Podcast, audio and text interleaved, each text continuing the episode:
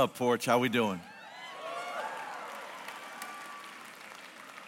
If we haven't met, my name is Jonathan Pecluda. It is a privilege to be with you here tonight to teach from God's Word. And man, yesterday I was online and was just kind of, there was an article that caught my eye. It said it was this: 15 things you're doing wrong. Okay, that's clickbait, right? 15 things you're doing wrong. That's like, hey, click on me and waste 7 minutes of your life so that you can see what somebody. But so what did I do? I clicked on it, wasted 7 minutes of my life. And so it was these 15 things, and it was actually pretty interesting and fairly compelling. And so it just started out a little bit lame. It was talking about like pronunciation. Okay, so these 15 things we're doing wrong. One was pronunciation, and so it gave some specific examples of words. This didn't surprise me. I know there's words we pronounce wrong, but here was one of them, for example. Okay, so what word is that? Okay, sherbet.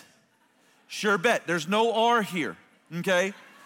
So the right way to say that word is sherbet, like your English, sherbet.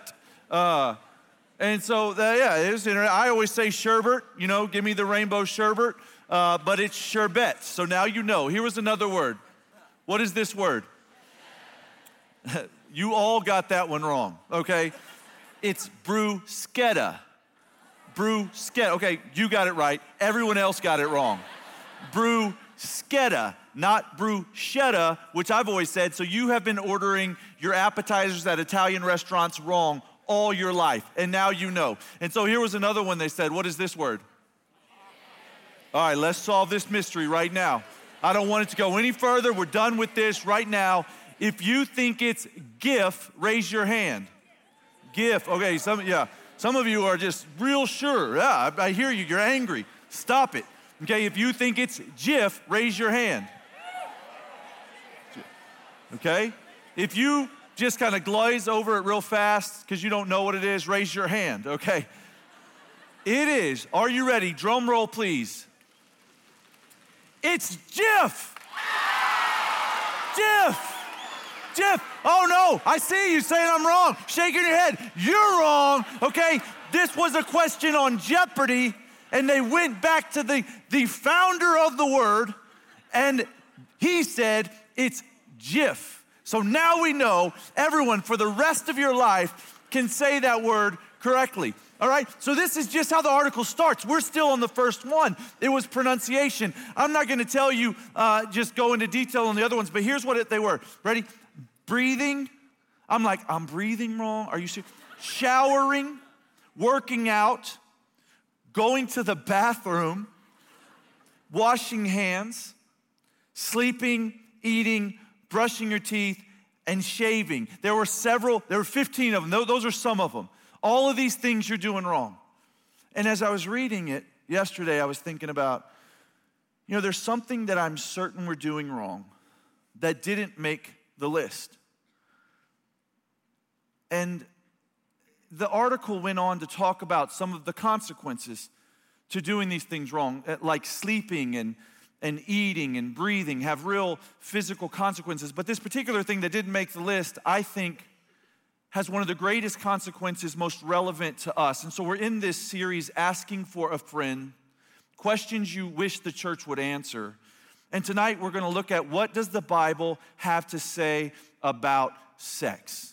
What does it actually have to say about sex? You've probably heard some murmurings here and there, but what does it actually have to say about sex? And even more specifically, sex before marriage.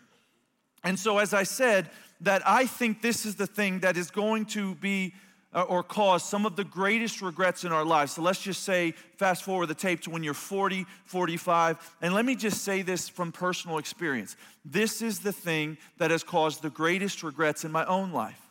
This has had a bigger impact on my own marriage than anything. So just in case you're a guest with us and you're like, oh great, another pastor telling me I can't have sex before I'm married. What does he know? I'm sure he saved himself.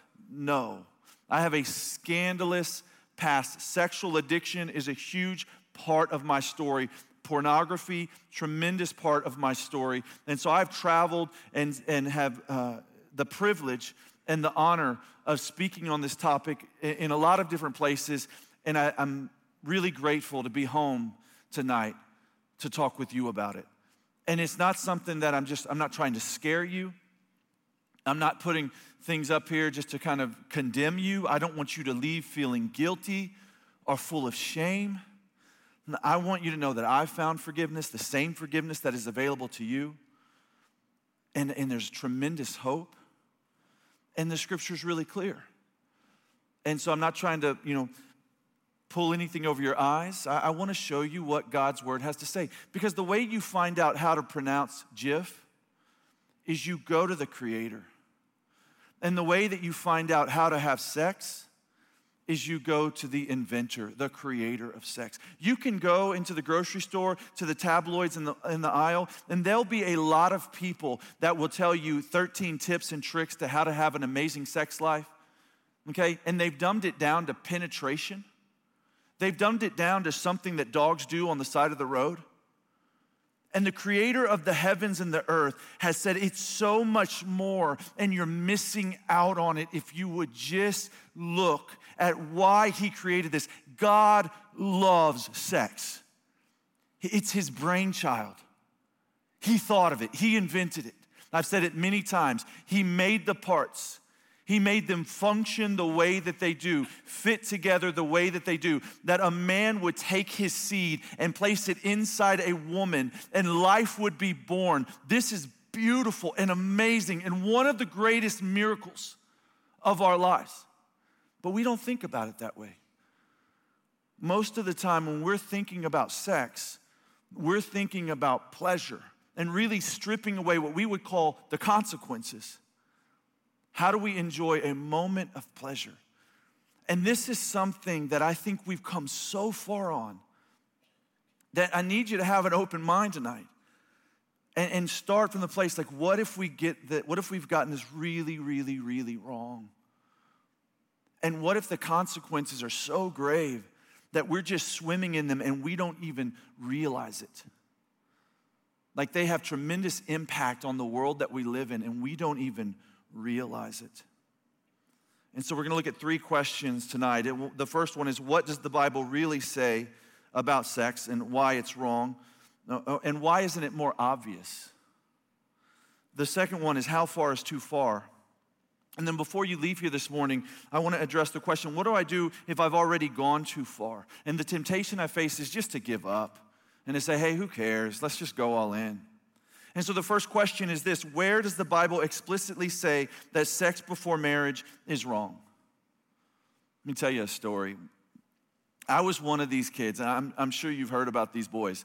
I was one of these boys that I went to a Bible study. It was actually at my girlfriend's house, my girlfriend's parents' house, okay, in high school. My girlfriend in high school's parents' house. So you got the setting. We're sitting there in the living room. There's a Bible, school teacher, and they're talking about this and telling us how we shouldn't have sex. And I just kind of raised my hand and said, hey, I've read the Bible. It's not in there. It doesn't say don't have sex before marriage. And you can't show me, and there's some things going on, and you don't understand the Greek word that I've looked into, because every boy who wants to get his girlfriend naked all of a sudden becomes a Greek scholar, okay? That's just kind of how that works. And so I'm like, hey, listen, now this is, keep in mind where I'm at. And so my girlfriend's dad walks in, and he's like, wait, who's asking this question, and what's he saying? And I'm like, I don't know, who is? Which one? And he's like, that dude is not going anywhere near my daughter. But here's what you need to know, I was wrong. And if that's you here tonight, I empathize with your stance. I understand why you're there. You're trying to justify what you want to do, and you're also wrong. And so we'll get to look at what God's word actually says, because one of the first things Satan says to humanity is this: did God really say? Did God really say? And if you're one of those people, as it comes to sex, you're saying, did God really say? Here's what you need to know. You're getting duped by the enemy. He's eating your lunch. You're getting sold by Satan. You are believing his lie, and he is getting the best of you. And so let's just walk through the Bible and kind of talk about different areas that talk about different kinds of sex really quick. And so the first one is the Old Testament, right? The Old Testament is about 75% of the Bible, and as we get through the first 5 books, it has a lot to say about sex. You have the invention of man and woman right at the beginning, and God says, be fruitful and multiply, fill the earth and subdue it. And so here, It says this in Deuteronomy chapter 22. The context of this verse is that if someone gets married and someone raises the point that who he married was not a virgin, then he has to prove that she was a virgin. And the way that he would prove that she was a virgin is he would have to present the bed sheet from their honeymoon and have to show that there was blood on the bed sheet from their honeymoon to prove that she was a virgin. I know that's graphic. If you have kids here tonight, we typically don't let children in the porch. And so just know that I'm speaking to adults tonight.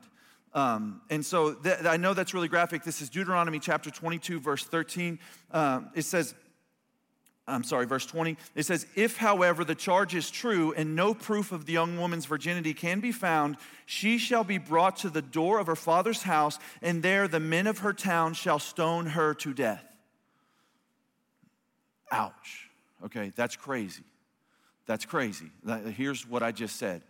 If someone gets married and someone raises the case, hey, that they're not a virgin, they literally had the right, according to the Bible, according to the law of that time, to kill them by rocks. This is really graphic and really heavy, but you need to know this is how the Bible starts out, that God really, really cares about this. Now, I know where your mind's going 1,000 different places, and you're like, what about the guy? Here's what it says about the guy in Exodus chapter 22. It says that if he has sex with a girl, if he convinces a girl to have sex with him, then they are married, and they cannot get divorced. I'm not talking about married in God's eyes. I'm talking about they are married, he can't marry anyone else, and they have to stay married forever. And he has to pay to be married to her. He has to pay her father a dowry. And so this is how the scripture just kind of starts out saying, hey, sex is a really, really big deal. And you're like, man, this is crazy. Keep in mind a couple things. One, that was written 3,000 years ago into a cultural context very different than the one that we live in. In this cultural context, sex was held in the highest regard. And purity wasn't even something you'd question. Like everyone, no one would wonder, can I have sex before married or not? No way, you would die, it would cost you your life. No one's even thinking about that, okay? And you say, man, but that's still crazy. Let me tell you a story from my hometown. In my hometown, a father, walked up on a man having sex with his underage daughter. True story. And that dad beat that man to death. He killed him right there on the spot. He appeared before the judge, and the judge, in a matter of minutes, let him off. Said, you're free. I hold nothing against you. You've committed no crime here. I understand why you did what you did. And I remember reading that article and thinking, yeah. I mean, we're human beings. He's filled with passion and rage. He sees this happening. Of course. Now consider that every young lady that has ever been born and created is the creation of God. Like God brought her into existence and formed her body and knows everything about her and loves her more than her father does. And when you take advantage of that girl, men, the scripture, 1 Thessalonians 4 says, God is the avenger of these matters. That it really, really matters to him. And I'm not trying to scare you. I'm just reading the scripture to you. And so you're like, but right, wait, okay, that I thought we were talking about, sex being wrong. The Old Testament, like, we don't follow the Old Testament, right? We eat shellfish and pork, and so we're not following those rules. And I've heard something about, there being moral laws and ceremonial laws. And so what does this mean? How does this matter? Well, let's move to the New Testament, but let's agree that 75% of the Bible says sex before marriage is explicitly wrong. 75%, that's the Old Testament. 75% of the Bible says, oh yeah, absolutely, you could get killed for doing that.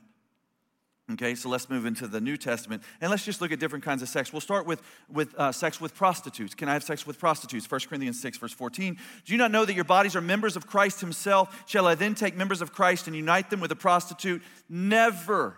Okay, so I can't have sex with prostitutes, all right? No, that is out. Old Testament out, sex with prostitutes also out. That is not allowed. And you say, well, why does that matter? Here's why it matters. Because there's only certain labels that girls carried in the New Testament.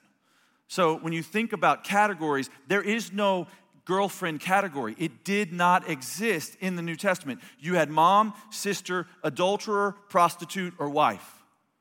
Those were the labels that you'd have. You could be a relative, you could be an adulterer, you could be a prostitute, or you could be a wife. There was no girlfriend, there was no dating category. And so let's talk about something that you know the Bible condemns, it's adultery. We'll talk about adultery, married people. This is having sex with a married person or going outside of your marriage to have sex. In Romans 7 verse 3 says, so then if she has sexual relations with another man while her husband is still alive, she is called an adulteress. But if her husband dies, she is released from that law and is not an adulteress if she marries another man. And so the Bible says you cannot go outside of your marriage to have sex, and you cannot have sex with someone who is married to someone else. And we say, absolutely, we know that. The Bible's really explicit about this. In the New Testament, it says this 7 times, that you cannot do this. This is condemned 7 times in the New Testament. When something's important, it's repeated in the Scripture. And so we see that this is wrong. It's like God is saying something. He's saying, hey, marriage is a really sacred fence, and sex is for marriage. And you can't go outside of that marriage to have sex with anyone else, okay? You don't want to have sex with anyone's in that fence with somebody else. And he's about to tell us, and you don't have sex before you get in that fence. You say, where? Before I go there, Hebrews 13:4, just this idea that marriage is a sacred fence. Marriage should be honored by all, and the marriage bed kept pure, for God will judge the adulterer and the sexually immoral. There's 2 terms there, adulterer, and then another term, the sexually immoral. This word is really important in understanding what the Scripture says. So let's talk about sexual immorality. 1 Thessalonians chapter 4, verses 3 through 5 says, it is God's will that you should be sanctified, that you should avoid sexual immorality, that each of you should learn to control your own body in a way that is holy and honorable, not in passionate lust like the pagans who do not know God. And so whatever sexual immorality is, it is forbidden. And it says that we're to learn to control our own body. And so here is a word that encompasses sex before marriage. Okay? And you say, well, why doesn't it say sex before marriage? Keep in mind the context that it's written in is that people they know that you can't have sex before marriage. Remember the woman who was caught in sexual sin in John chapter 8? They come around her and they pick up rocks and they're about to kill her right there. And Jesus intervenes. That's them living out the law in Deuteronomy 22. This is the context that this is written in. And so everybody comes up. This is where you become a Greek scholar. Say, well, that's the word porneia. And porneia can mean, all of these different things. No, porneia means any sexual activity outside of the context of a man and a woman who are married together. That's what porneia means. You can look up the definition anywhere you want. It's like, well, how do you know what it means? How do I know what up means? How do I know what down means? How do I know what any word means? I can look it up, and we know without a doubt, without any question, what porneia means. Sex outside of God's covenant of marriage. Sexual activity. Any kind of sex. And so the problem is we all want to decide what this word means. And we all agree that there's some forbidden sex, right? Like I'm just gonna go on a limb and I'm gonna assume that everyone here would say like sex with children, that's wrong. That's forbidden. Let's just assume we all agree that that's wrong. But there's people that don't agree with you, right? There's NAMBLA, which stands for North American Men Boy Love Association. And it's as outrageous as it sounds. And they advocate pedophilia. They say that it should be legal, right? But we would say, no, that's forbidden. Why would you say that? Where does that come from? Well, just a feeling I have. Or we could listen to the one who created sex and says, this is what sex is for. We don't get to decide what is right and what is wrong. He does, and he's made it really clear. Remember I said adultery was condemned 7 times? Porneia, fornication is translated in some Bibles, which is a more direct sex before marriage, is condemned 26 times in the New Testament. 26 times. And so you think, but why does God say, why does he not say, thou shalt not have sex before marriage? It's like this. It's like God says, there's a building and God says, hey, don't go on the roof. Under any circumstance, don't go on the roof. That's this word porneia. It's all encompassing. It's all kinds of sexual immorality, which includes sex before marriage. And God says, don't go on the roof. Whatever you do, don't go on the roof. Let me tell you 26 times, do not under any circumstance go on the roof. And we show up and we say, well, God didn't say don't jump off the roof. Why did he never say don't jump off the roof? He's like, no, you don't understand. He put the line way before that. He said, don't even go up on the roof. I'm like, yeah, but he never said don't jump off the roof. Did he? Really? I mean, where? Because there's a Greek word. That really... It's like God, he's like, God didn't say don't shoot someone at point blank range 16 times in the chest with an AR-15 .223 caliber. Where did he say that? Well, he said don't murder. Yeah. But but where does he say? No, his rule is even bigger than that. But does it include? Absolutely, right in the middle of that. Of course, it includes that.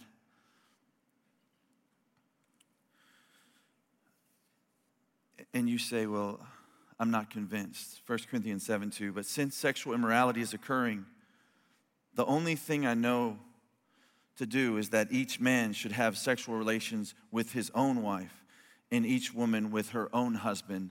This is the only place that this should occur. And so the only solution to sexual immorality is abstinence or marriage if someone's seeking release. And you say, well, I'm not convinced yet. And so let's just go one more. We've got the topic of lust. Lust in Matthew 5, this is the words of Jesus now. He says, you have heard it was said, you shall not commit adultery. But I tell you that anyone who looks at a woman lustfully has already committed adultery with her in his heart.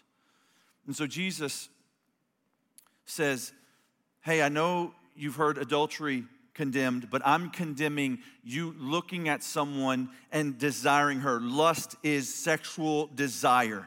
And that's what this is. And so he says, that's not, even that, even to have sexual desire for someone that you're not married to, that is not allowed. And you say, well, that's not a reality, right? That's not anything that I can do. And I would say, you're absolutely right unless the trajectory, the entire trajectory of your life and your heart and your mind is to pursue Jesus with all you can, to love the Lord your God with all your heart, soul, mind, and strength, that is actually the goal, that you're not just trying to not have sex, you're trying to love God. In fact, your problem is not that you love sex too much, it's that you don't love God enough. That he would be the biggest thing about you. That anybody that you would even think about dating or spending time with or desiring to marriage, that right at the center of that relationship would be Jesus. And that anywhere you'd go with her or him would be the Holy Spirit. And what it would be marked by is not just purity, but holiness. That the world would look on and say, man, what they have for each other, it's holy, it's godly, it's God-honoring. The Bible says sex is for marriage in 1 Corinthians chapter 7, verse 9. But if they cannot control themselves, they should masturbate. For it is, oh no, that's not what it says. It says, but if they cannot control themselves, they should have oral sex. That's not what it says. But if they cannot control themselves, they should make out. That's not what it says. But if they cannot control themselves, they should marry. That's really their only option, exclusively their only option. For it is better to marry than to burn with passion. And so we see is sexual activity outside of marriage is wrong. That's oral sex, anal sex, sexting, any kind of sex that you would have outside of marriage is wrong.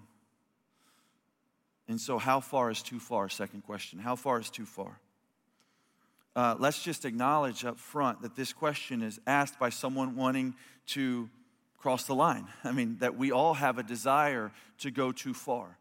That inside of us is an urge to go too far. And so if someone comes to me and they say, you know, on a building, they say, well, how close to the edge can I get? How close to the edge of the building can I get? The first thing that I'm going to ask them, well, let me ask you a question. Do you desire to jump off the building? Because if you desire to jump off the building, stay on the ground. Don't even get on the elevator. And when it comes to sex, we all need to acknowledge that there is a desire in us, especially if we're spending time with someone that we're attracted to jump off the building. And so Matthew 5 goes on to say this. He says, if your right eye causes you to stumble, gouge it out and throw it away. It is better for you to lose one part of your body than for your whole body to be thrown into hell. And if your right hand causes you to stumble, cut it off and throw it away. It is better for you to lose one part of your body than for your whole body to be thrown into hell. Talking about in the context of lust, Jesus is using a hyperbole, an exaggeration. He doesn't literally want you to gouge out your eye or cut off your hand, but he is trying to say to the religious people there, you need to do whatever it takes to abstain from sexual immorality and to not lust. And it's interesting that when he talks about lust, he's saying, hey, your eye causes you to lust because you look at something. And he says, your right hand also causes you to lust. And I believe that is a reference to masturbation. And so if you wonder, hey, how far is too far? Lusting is too far. Masturbation is too far. And so let me just, break it down very clearly for you. Because I know how this works, right? Hey, you want to come over to my apartment and watch a movie? Sure. Is there going to be popcorn there? Yeah, okay. And so you go over and hanging out, watch this romantic comedy, oh, it's so funny. It's Jennifer Aniston, I love her. And we're just having a good time. I'm tired. You okay if I lay down? Yeah, I'll lay down too. Okay. Now we just went horizontal. Okay, but it's cool because we're just watching a movie, right? And then, one hand touches the other hand, sparks start flying, move closer, okay? Bodies up against each other. There's some rubbing going on. Okay, you uncomfortable yet?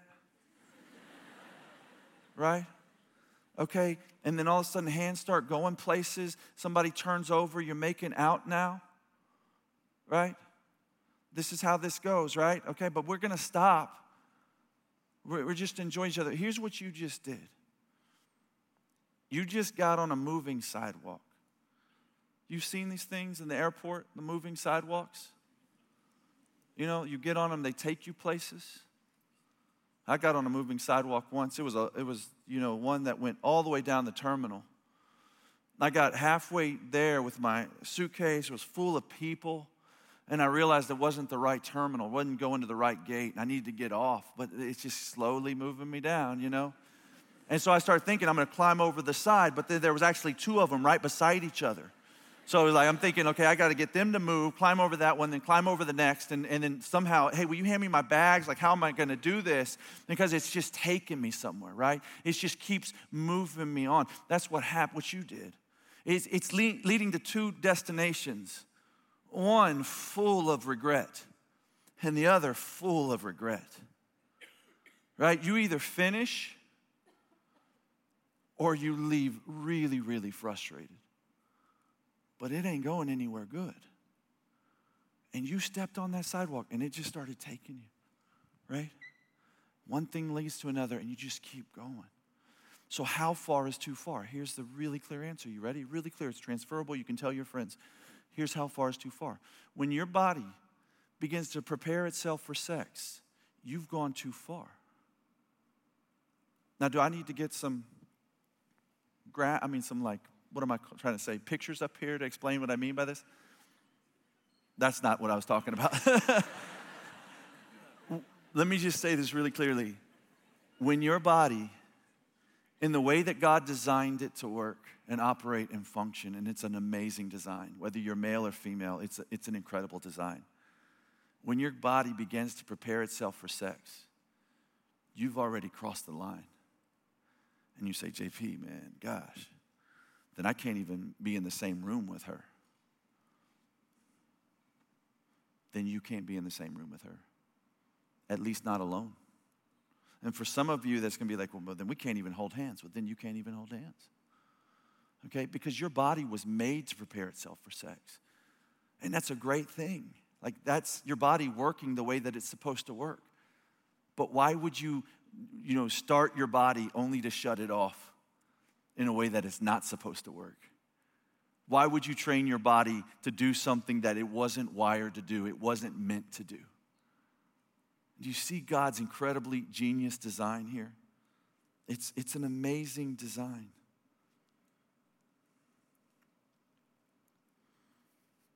First Corinthians chapter 6, verse 18 says this.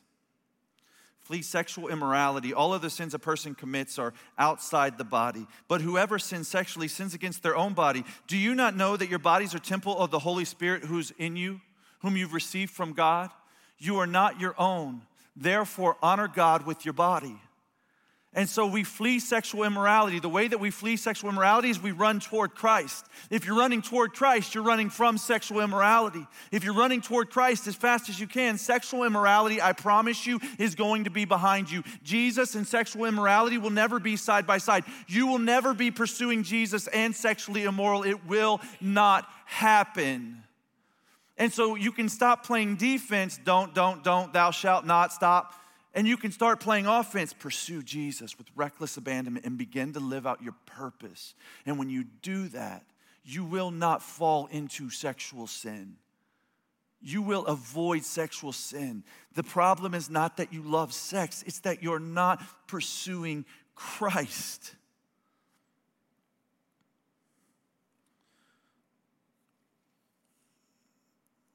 And so here's what I would tell you. I know Some folks are like, well, but it's just sex. It's never just sex. You go on Twitter and search #MeToo, and you're going to see that it's never just sex. Somebody comes up and they talk to me every Tuesday, right up here. They can't look me in the eyes. They're broken. Some of the most broken people that I've ever met with are someone who has sinned sexually or been violated sexually in some way. And it's a sin against the self, the scripture says. It's a unique sin. I'm not saying them being violated is a sin. I'm saying that the person who sinned against them hurt them in a unique way. It was against themselves. The scripture puts it in all, its own category. It says, hey, this one is unique when you do this. And this is why you can't get over your ex. This is why you want to get drunk and have an excuse to call them. We want to drink too much as an excuse to make a mistake. Because you gave yourself to them in a way that you weren't supposed to. And now they have your heart in a unique way, male or female. And I know it's true, and you know it's true, because the way that God made sex, it's the highest levels of dopamine that someone can experience naturally. And what happens during sexual release is your brain creates a synapse. A synapse is like a muscle in the brain. It creates a synapse that bonds your five senses to your surroundings, okay? This is where sexual perversions come from. This is where fetishes come from. You think, man, why, is there foot porn out there? It's because some dude or some person has bonded themselves to feet, and that's what the epitome of sexual attraction is for them. That's what happened. The reason that God made us this way is so that when we would experience sexual release with our spouse for a lifetime, they would remain the epitome of attraction to us. It's an unbelievable, beautiful design. It's why the scripture says, for this reason, a man will leave his father and mother and be united to his wife, and the two will become one flesh. And today, secular psychologists and scientists call this phenomenon sex glue.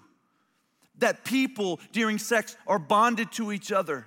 And what happens when you bond to multiple two-dimensional images in a pornography struggle or addiction is you're rewiring your body not to bond. And what happens is when you've been promiscuous with multiple partners is you're teaching your body not to bond, not to stick. And you're training yourself for variety.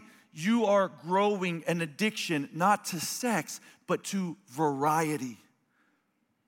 You are not training yourself for monogamy, but polygamy and adultery. And for many of you just had a light bulb moment, because you look at our world, you see the divorce rate, you see how adultery is at an all-time high, divorce rates at an all-time high, marriage at an all-time low. And can I just say something here? We're not getting better at this. We've got more tips and tricks and techniques in the grocery store than we've ever had in the history of history. And we stink at this in the biggest way. Your generation is the worst at sex and the worst at marriage than any other generation that has ever lived. And what's the solution? You. Pursuing Jesus, being an example of what should be, displaying the kingdom, redeeming it. And I know that right about now, the condemnation is at an all-time high because you feel like you've blown it in a major way. And the Rolodex is spinning. And you know that last night you were on your iPhone. You know on Instagram you clicked those hashtags. You know, you went down that path. You know, just this past weekend, you drank a little too much. You called the ex. You said, hey, you want to come over and watch a movie? And I want you to know that the enemy's real. He hates you. He hates your children. He hates your marriage long before you've ever met your spouse. He hates you. He hates creation. The reason that he hates creation, this is really important. He uniquely targets sex. And here's why. Because the first Great Commission, God's plan to fill the earth with his followers, was to be fruitful and multiply, fill the earth and subdue it. God literally looks at man and woman and says, hey, have lots of sex and have lots of babies.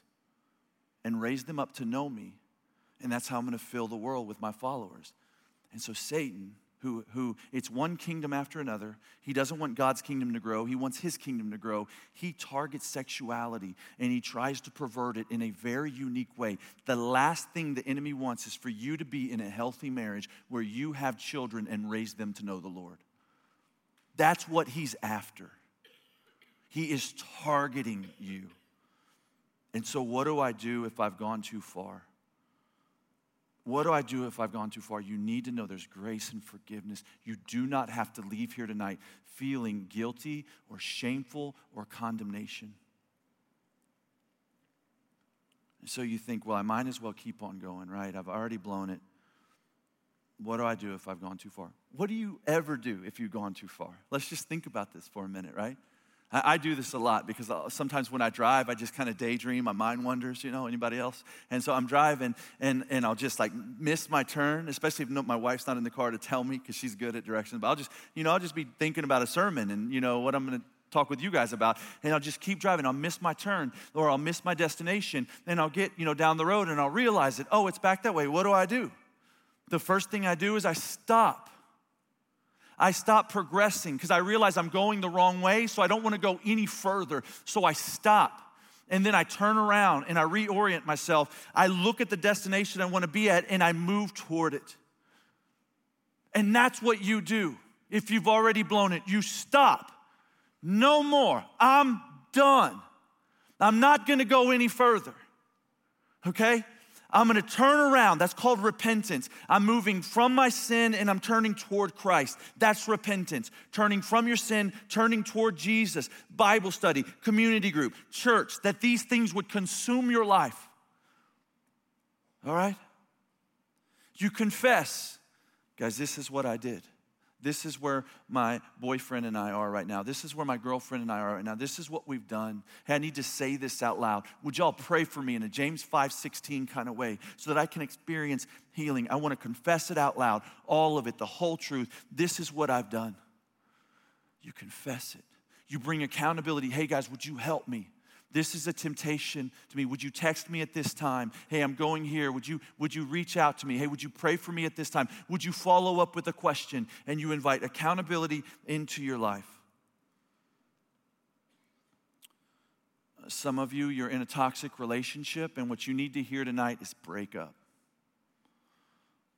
Others of you, you have addictions in your life as it relates to sex, and what you need to hear tonight is pursue healing.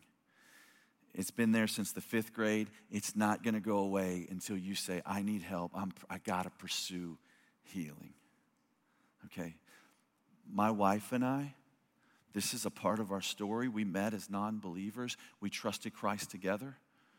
Our relationship was a train wreck, manic highs and lows. I love you. I hate you.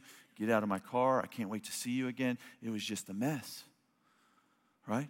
We come in, Jesus enters our life. We're like, whoa, where have you been all our life? And we realize the conviction of the Holy Spirit is like, we got to cut this out.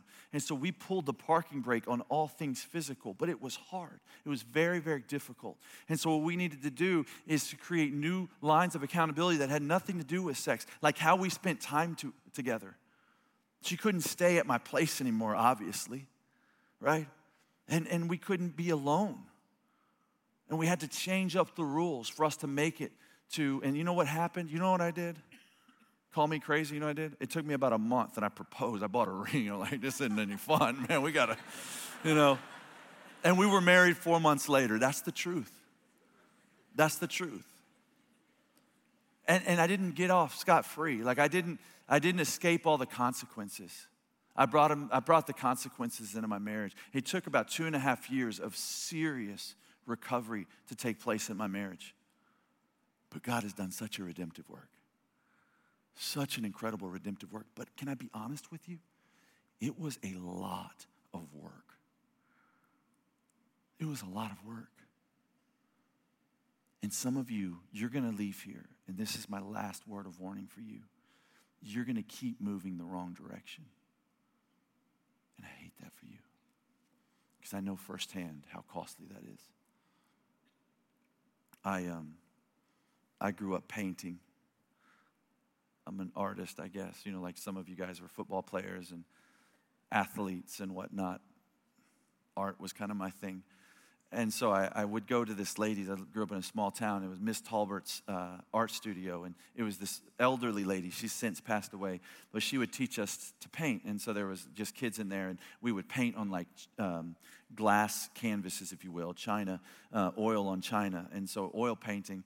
And whenever you would paint, she would teach you how. If you'd ever mess up, you just raise your hand, okay? Because there's no way to like erase oil paint, and so you just have to raise your hand. And this lady, this elderly lady who was an amazing artist, she'd come behind you and she put her hand on your hand, and she would guide your hand on the canvas to make something beautiful of your mistake. And some of my favorite paintings were the ones that I really messed up because she was so much better than me of an artist. And so, when she would get involved, it would always end up beautiful. And so there would be this brushstroke out of bounds that it was supposed to be a flower. And it was nothing that you could see or notice, realize what it was. And she'd come behind me, put her hand on mine, and she'd make the most beautiful flower you can imagine out of it, that mistake. And this is what God does. You stop. I'm not going to go any further. I'm going to turn around. God, can you help? Can you help me? Can you drive from here? And he comes into your life, and he can make something beautiful out of what you've done wrong, okay? He makes amazing fathers out of fornicators. He makes awesome moms out of abortionists. He makes pastors out of pornographers. He makes saints out of the sexually immoral. He makes beauty from ashes. That's what he does. I'll give you 2 examples, and then we'll wrap up. In 1 John chapter 8, I told you there's this woman. She's caught in sexual sin. And so all these guys surround her, and they pick up stones. Can you imagine being this woman? Like she feels guilty, she feels shame, and now she's about to die because they know Deuteronomy 22. They've read it. They know what they got to do now. She was sexually immoral, and they got to kill her. to follow the law, they're going to kill her. They're going to throw rocks at her till she stops breathing, except Jesus shows up. He steps in between the woman and the men holding the rocks. He says, hey, let me ask you guys a question. Whoever, which of you hasn't sinned? Whoever hasn't sinned, you throw the first stone, okay? And what you hear is the sound of rocks hitting the ground and these men walking off. And he looks at her and he says, no one's here to condemn you, huh?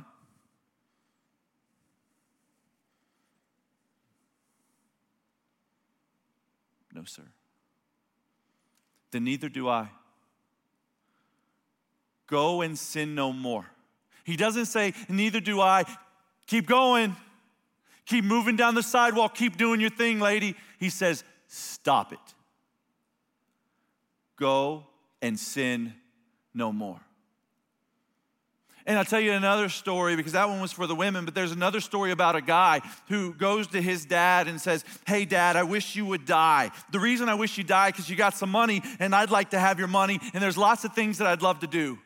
And his dad says, oh, well, you don't have to wait till I die. Here, why don't you take half your inheritance? He takes it. He goes to Vegas, and he blows it on prostitutes. He blows all the money on prostitutes. He gets the expensive ones. Has some of the wildest, most crazy, best sex that you can imagine. He wakes up from a hangover. He's got cocaine hanging out of his nose. He's hungry. He has no more money. The tables weren't good to him. And he says, you know what I'll do? I'll go back to my dad and I'll ask him if I can be his slave. Because his slaves can eat. And I can't, and his slaves can eat, so I'll go and ask him if I can be his slave. And it says, so he got up and went to his father, but while he was still a long way off, his father saw him and was filled with compassion for him. He ran to his son, threw his arms around him, and kissed him.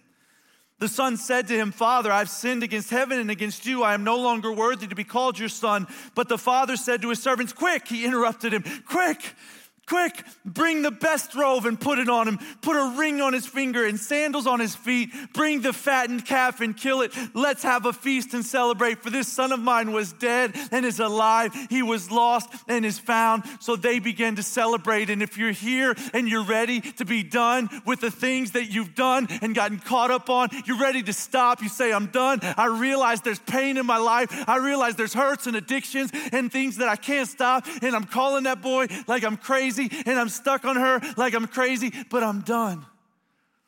There's a party. There's a party. A party that awaits you, that God wants to celebrate with. He's not like, well, hold on. Before you, hey, let's talk about all these things. So tell me about Vegas. He said, you're back. I've been waiting on you. He saw him from a long way off and ran, picked up his robe and ran. That's the God that is pursuing you. And you say, how do I know he's pursuing me? Where are you right now? On Tuesday, you're hearing this. The Bible is clear in summary. The Bible is clear that sex before marriage is a sin against God because it is hurtful to his creation and against his design. How far is too far is the wrong question. How holy can you be in your pursuit of a spouse? In your pursuit of Christ. And there is forgiveness and restoration available to anyone who repents. The old illustration that is still very appropriate is just that sex is like a fire. The fire is powerful. The fire is helpful. The fire is one of, or arguably the greatest discovery in humanity. It provides warmth and protection from the cold. It provides light. It provides energy. A fire contained in the right place, it makes your car go down the road. But yesterday I read about a family of four who all died because in the middle of a night a log fell out of their fireplace and it burned their house down. And all of them died. Because the fire moved outside the place that it was supposed to be and it became destructive. Buddy you know, there's wildfires going on in Colorado or has been, and he sent me this picture. His family's house is right around the corner. That's a Whole Foods that you can see right there, and in the background you see the wildfire. And I would just commend to you that this is our culture right now. Our whole culture is being burnt up on your watch. And some of you, you've experienced this fire because you know your house burned down. Your mom and your dad, they couldn't keep sex where it was meant to be, and your house was torn apart and it was burned down, and that's a part of your childhood. And you can't tell me that it didn't have a tremendous impact on who you are and what you've done. And some of you, you've already burnt your house down long before you met your spouse. And not because you've done something that is unforgivable or that you can't or that God can't fix, but because you know you're going to leave here and you're not going to change anything. 50% of sexually active people will contract an STD before the age of 25. Half, 1 in 2. The CDC estimates that STDs cause infertility in tens of thousands of women. I told you, Satan hates creation, procreation. Statistics from the CDC would suggest that 1 in 4 people in this room tonight or in any room listening to this have a sexually transmitted disease. Nearly half of all births in the United States are to unmarried mothers. Nearly half of the children born here are not born into a family. This is responsible for millions, over 1 million abortions. The divorce rate amongst couples who have been sexually active before marriage is significantly higher than those who have waited. And if you could put sex anywhere, where would you put it? All of these problems would go away if we just had sex in the context of what it was created for. All of them would go away. The divorce rate among couples who waited is less than 5%. Less than 5%. From the Journal of Family Psychology, who studied hundreds of couples who had sex, those who waited and those who didn't, they found that couples who waited, both men and women, said they had better communication than those who didn't wait. They had better sexual quality than those who didn't wait. They had better relationship satisfaction than those who didn't wait. They had better perceived stability than those who didn't wait. And so if you were God, if you were creator, and you could put sex anywhere, where would you put it? And what he did is he put it in the confines of a covenant between a man and a woman who say crazy things to each other. They look each other in the eyes. And I've been there. I have had a front row seat dozens of times. I promise to love you for the rest of my life. In sickness and health.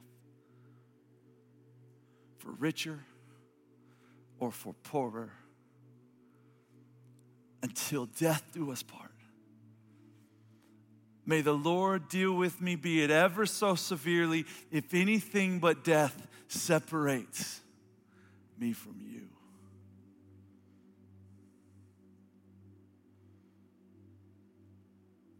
And God says, that's the place. He says in 1 Thessalonians to learn to control your body in a way that's holy and honorable. He says learn to. Like it's going to be challenging. It's something you've got to learn to. You're going to have to apply some effort. Discipline yourself for godliness. It's a challenge. You got natural urges. They want to take you down the conveyor belt. The enemy's going to work with that. God says, I have something better for you. I'm not trying to rip you off. I'm trying to set you free. I'm trying to give you life so that you might have it to the fullest. Your only problem is that you believed a lie. I pray tonight that you believe the truth. If you're not convinced, don't leave. You read some article somewhere, your cousin sent you who is a staunch atheist. Come up. We'd love to have the conversation. We'd love to talk with you. I challenge you. I challenge you. If you don't believe, if you're not there yet, you're not convinced, don't leave. Let's have a conversation. Let me pray for you. Father, thank you for just all of these texts, these scriptures, these truths that instruct us in the way of life. Father, we are the enemy, the accuser, you call him. He speaks lies, and he's after us tonight. And so as we worship, would you move our hearts toward affection for you? Would you remind us that there's nothing that we've done that's going to stop you from loving us, pursuing us, chasing us, and wooing us? And Father, would you turn our hearts back to you? In the name of Jesus, amen.